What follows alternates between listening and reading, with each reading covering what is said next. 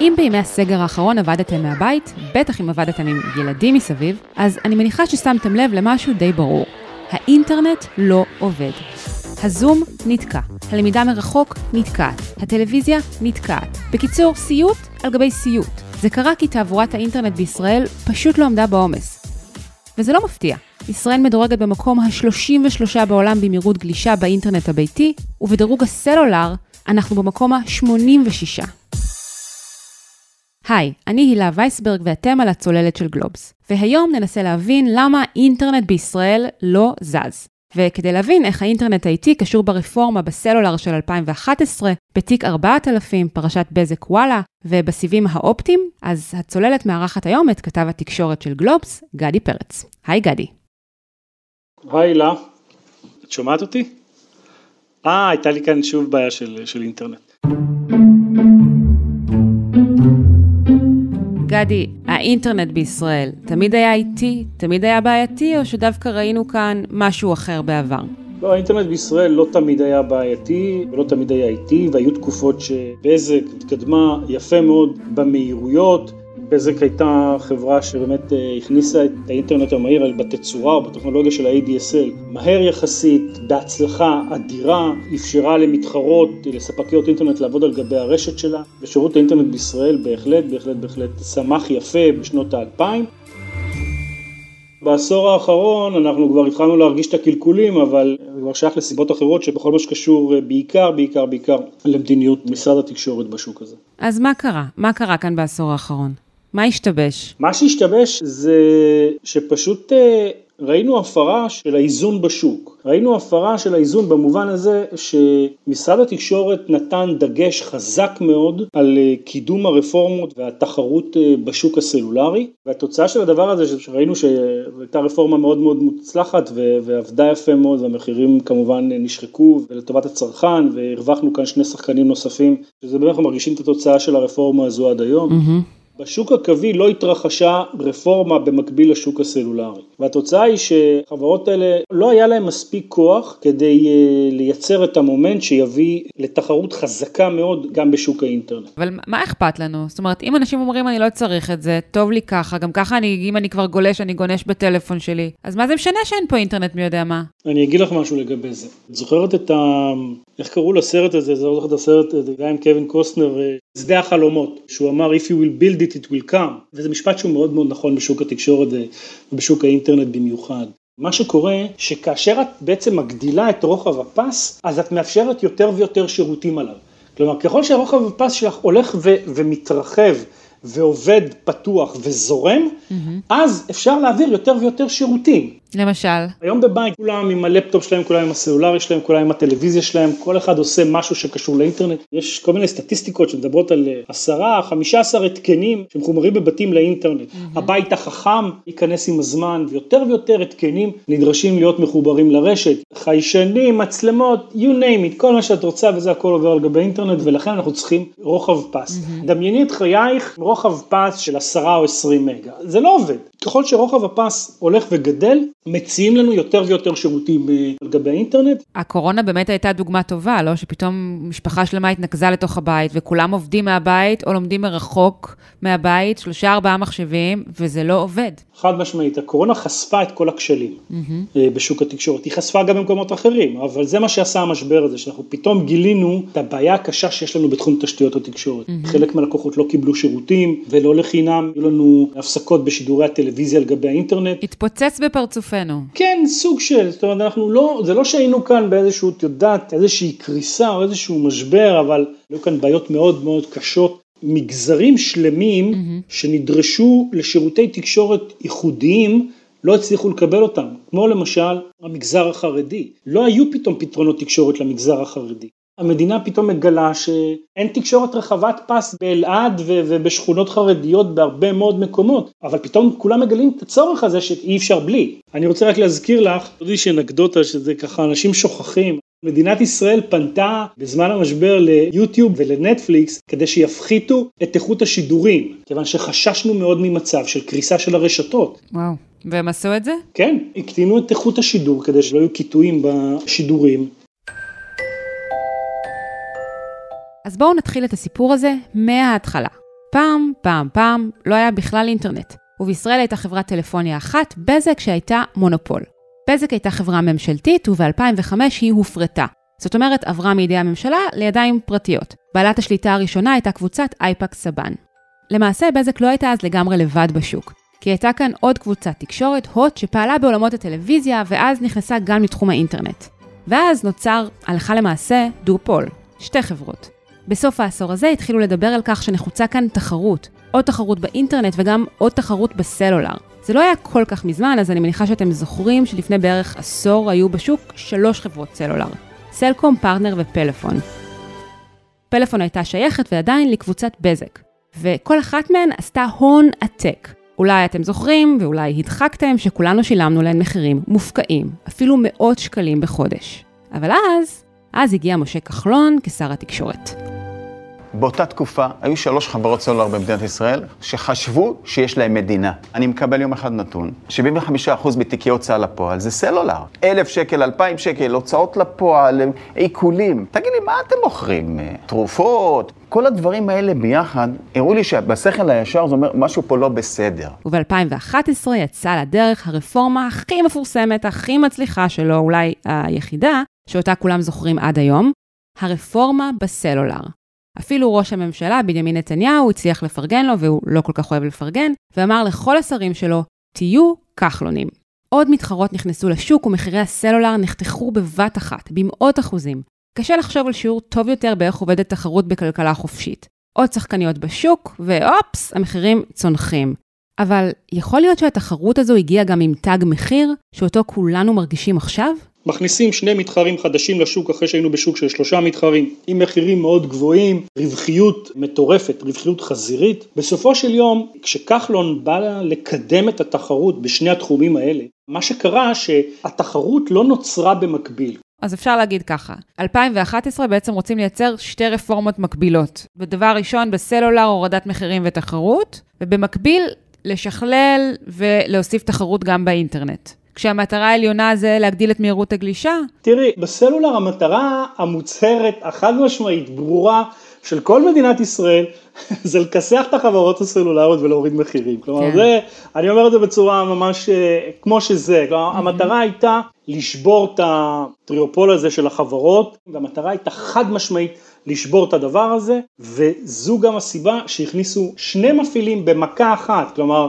לא, לא אמרו, אוקיי, בואו נכניס מפעיל אחד mm-hmm. ונראה מה הוא יעשה. אבל אתה בעצם בא ואומר, לא מדובר פה בשני אפיקים מקבילים, מכיוון שהתחרות הייתה כל כך אגרסיבית, שהיא לא אפשרה לחברות להשקיע ולקדם את האינטרנט. כן, נכון, כי תראי, בסוף צריך להבין בזה שהמודל הזה שנוצר בשוק של קבוצות תקשורת mm-hmm. שמספקות את כל השירותים, אז uh, המודל הזה יש לו יתרונות ויש לו חסרונות, אבל ברגע שאתה הולך למודל של קבוצת תקשורת, כדי לממן השקעות במשהו מסוים, הוא צריך להרוויח במשהו אחר, כלומר, הוא צריך להרוויח בסלולר כדי שהוא יוכל לממן פעילות בתחום הטלוויזיה ובתחום הקווי. אם הוא לא ירוויח ממשהו, אז ממה, ממה הוא בדיוק אמור להשקיע ולהמשיך ולפתח את העסקים שלו?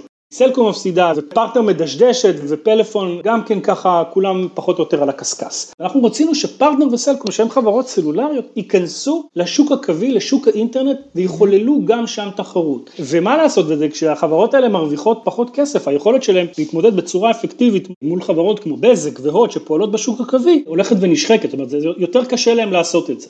הרפורמה השנייה, זו שנגעה להגדלת התחרות ומהירות הגלישה באינטרנט, קרויה רפורמת השוק הסיטונאי. היא יצאה לדרך כמה שנים אחר כך, החל מ-2015 בערך. ואולי בעצם זרע הפורענות, המקור לכך שהאינטרנט שלנו די גרוע, נעוץ בעיקר במקום הזה. זו פשוט רפורמה שהלכה והסתבכה, ורק עכשיו כנראה מגיעה לכדי סיום.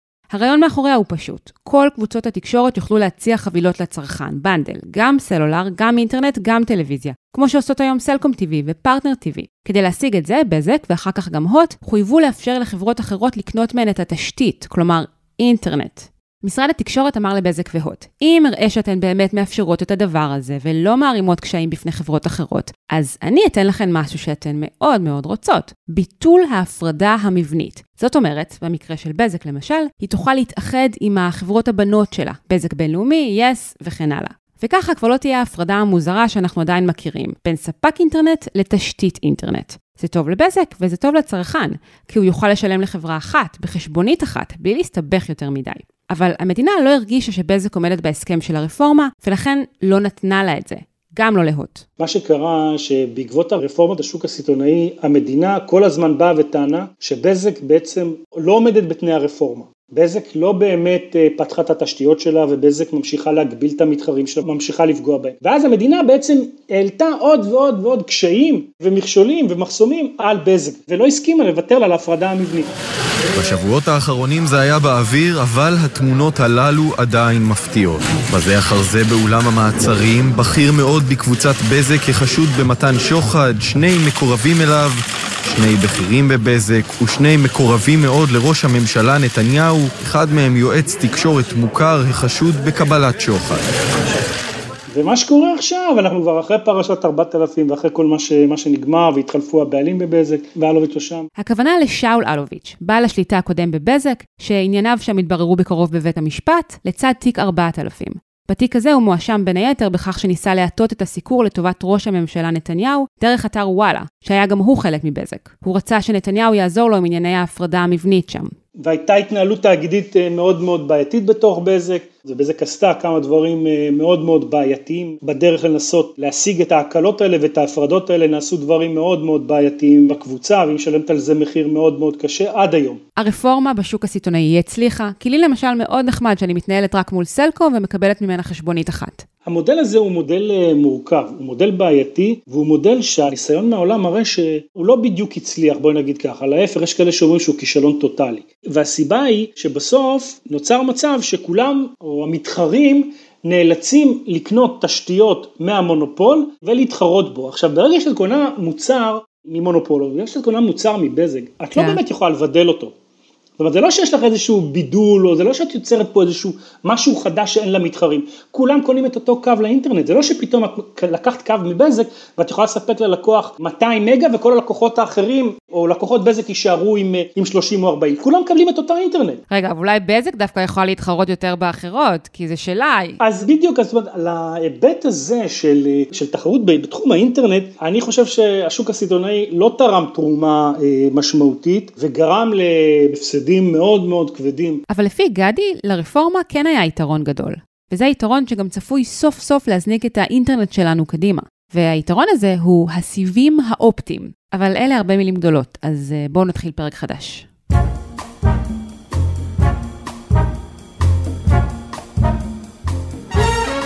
גדי, מה הם בכלל סיבים אופטיים? תסביר לי. ברגע שיש סיבים אופטיים אז בעצם המהירות כבר, אה, כבר לא תהווה פקטור, כיוון שהיום אנחנו כבר יודעים שעל גבי הסיבים האופטיים אפשר להעביר מהירויות אדירות, כלומר זה עניין של, אה, של שדרוג הממשקים, אבל האחד גיגה שאנחנו מדברים עליו היום, שיגיע לבתים, זה משהו שהוא ממש, אה, שהוא קצה קצהו של, ה, של היכולת אה, הטכנולוגית, ויש כבר ממשקים של עשרה גיגה, ויש ממשקים של 25 ושל 40 גיגה, ויש גם 100, כלומר לא, לא תהיה יותר מצוקת אינטרנט או מצוקת פס רחב. הקו או הכביש באמת נפתח, אפשר להעביר כל מה שרוצים, ללא חסימות, ללא מגבלות, ללא עומסים ברשת. זה מוצר אחר כשהוא בעל סיבים אופטיים, זה לא אותו מוצר. זה כאילו הייווי בארצות הברית. חד משמעית, זה לפתוח את הפקק. בסופו של יום אנחנו רוצים תשתיות אינטרנט, כיוון שזה התחליף אה, לתשתיות בתחבורה. ברגע שהפקקים באינטרנט ייפתחו ויהיה כאן תשתית רחבת פס באמת לכל הציבור, אז אנשים יוכלו לעבוד יותר טוב מהבית, ואנשים mm-hmm. יוכלו ללמוד מהבית. אבל בשביל זה באמת חייבים תשתיות אינטרנט יציבות וטובות ורחבות פס. חלקנו כבר נהנים מהאינטרנט המהיר הזה, כי סלקום ופרטנר התחילו לפרוס סיבים אופטיים לבתים. אבל מתוך מיליון בתי אב בישראל שיש להם נגישות לסיבים, רק 160 אלף מהם באמת משתמשים בהם. יש כאן עניין של חסמי מודעות וחינוך, בסגנון מה אני צריך את זה, יש לי אינטרנט במהירות 100 מגה, זה לגמרי מספיק. אבל העניין כאן הוא החיבור של בזק והוט לסיבים האופטיים. מה שלא קרה עד היום, כי לא אפשרו להן. משרד התקשורת דרש מהן לפרוס את הסיבים אוניברסלית, כלומר לכולם. דין הבית האחרון בגבול לבנון כדין מגדלי עזריאלי בתל אביב. עכשיו נראה שהגיעו לפשרה עם החברות. הן התחברו לחלק מהאזורים ששם יש להן כדאיות כלכלית לעשות את זה. אבל זה לא הכל. כיוון שבישראל אה, היהודים לא פראיירים, הם לא מוכנים לוותר לבזק גם הדבר הזה, כמו שהם חייבו אותה למכור אה, את השימוש בתשתית הקיימת שלה, הנוכחית, חייבו את המסגרת השוק הסיטונאי למכור את השירותים למתחרים, אז הם באים עכשיו ואומרים לבזק גם כן, יהיה שוק סיטונאי גם על גבי סיבים אופטיים, כלומר בזק תניח סיבים אופטיים איפה שלא תניח אותם, אבל המתחרות שלה יוכלו להשתמש בזה. זאת אחת הבעיות הקשות שיש לבזק עם המודל הזה, ש... שבעצם היא, היא באה ואומרת איך אתם רוצים שאני אפרוס סיבים כאשר אתם מאלצים אותי למכור את אותה פריסה, כלומר את אותה השקעה שאני עושה, למכור אותה במחירים שאתם מפקחים ואתם קובעים שאני צריכה למכור את זה עכשיו למתחרים, אז איך אני יכולה לחיות כך? אז בזק נכנעה פשוט או שהגיעו איתה להבנה? תשמעי, אני לא יודע, אולי, אולי אפשר לקרוא לזה תיקו, אבל בסוף בזק נכנסת לפרויקט הזה בתנאים לא אופטימליים מצד אחד, mm-hmm. אבל מצד שני, בואי נגיד ככה, אם יש מישהו שהפסיד פה זה אנחנו. לפני כמה שנים כבר אפשר היה להתחיל אותו, היום היינו יכולים להיות בפריסת שיא של סיבים אופטיים, ובסופו של דבר אנחנו הציבור משלם את, ה, את המחיר של הרגולציה המעוותת של משרד התקשורת מצד אחד, את ההתנגדות וההתעקשות של בזק מצד שני, ואנחנו קיבלנו כאן איזשהו סלט שלם שתקע את כל שוק האינטרנט. אנחנו צריכים לייצר תנאים מתאימים בגבולות המדינה. מרמת הגולן, דרך בקעת הירדן, הערבה, גבול מצרים והצפון. איכותו של המשרד הזה תימדד בתשתיות שנצליח לפרוס ולהקים. שר התקשורת החדש יועז הנדל מאוד רוצה ונחוש לקדם את רפורמת הסיבים האופטיים. ויש להנדל עוד משימה, להביא לכאן מהירות גלישה מהדור החמישי בסלולר.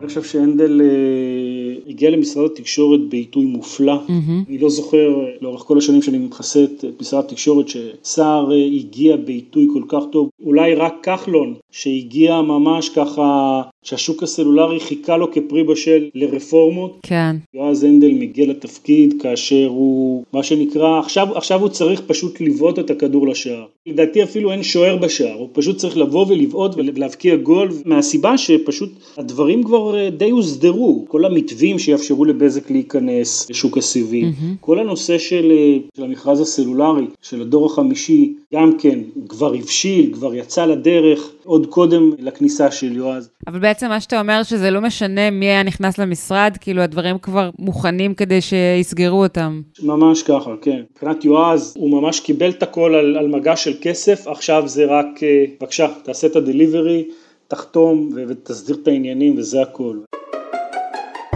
אז מה קרה פה עד עכשיו? שתי רפורמות שיצאו לדרך החל מ-2011 ונועדו גם להגדיל תחרות ולהוריד מחירים בסלולר וגם לגרום לאינטרנט שלנו לעבוד יותר טוב. אבל הן לא יצאו לדרך יחד, והיו כמה סאגות לא פשוטות מול בזק, אולי גם סחבת מצד משרד התקשורת. בינתיים רוב החברות התחילו לדמם, להפסיד כסף, ובגלל זה שוק של 6 חברות סלולר, סלקום, פלאפון, פרטנר, הוט מובייל, אקספון וגולן טלקום, יהפוך בקרוב לשוק של 5 חברות. על הפרק עומדת עסקת המיזוג בין סלקום לגולן טלקום, מה שיהפוך את סלקום לקבוצת התקשורת הגדולה בישראל. אני חושב שבימים הקרובים אה, בטח נשמע על האישור הסופי שיגיע ממשרד התקשורת בנוגע לעסקת המיזוג הזו. סלקום קונה את גולן. זה יקרה?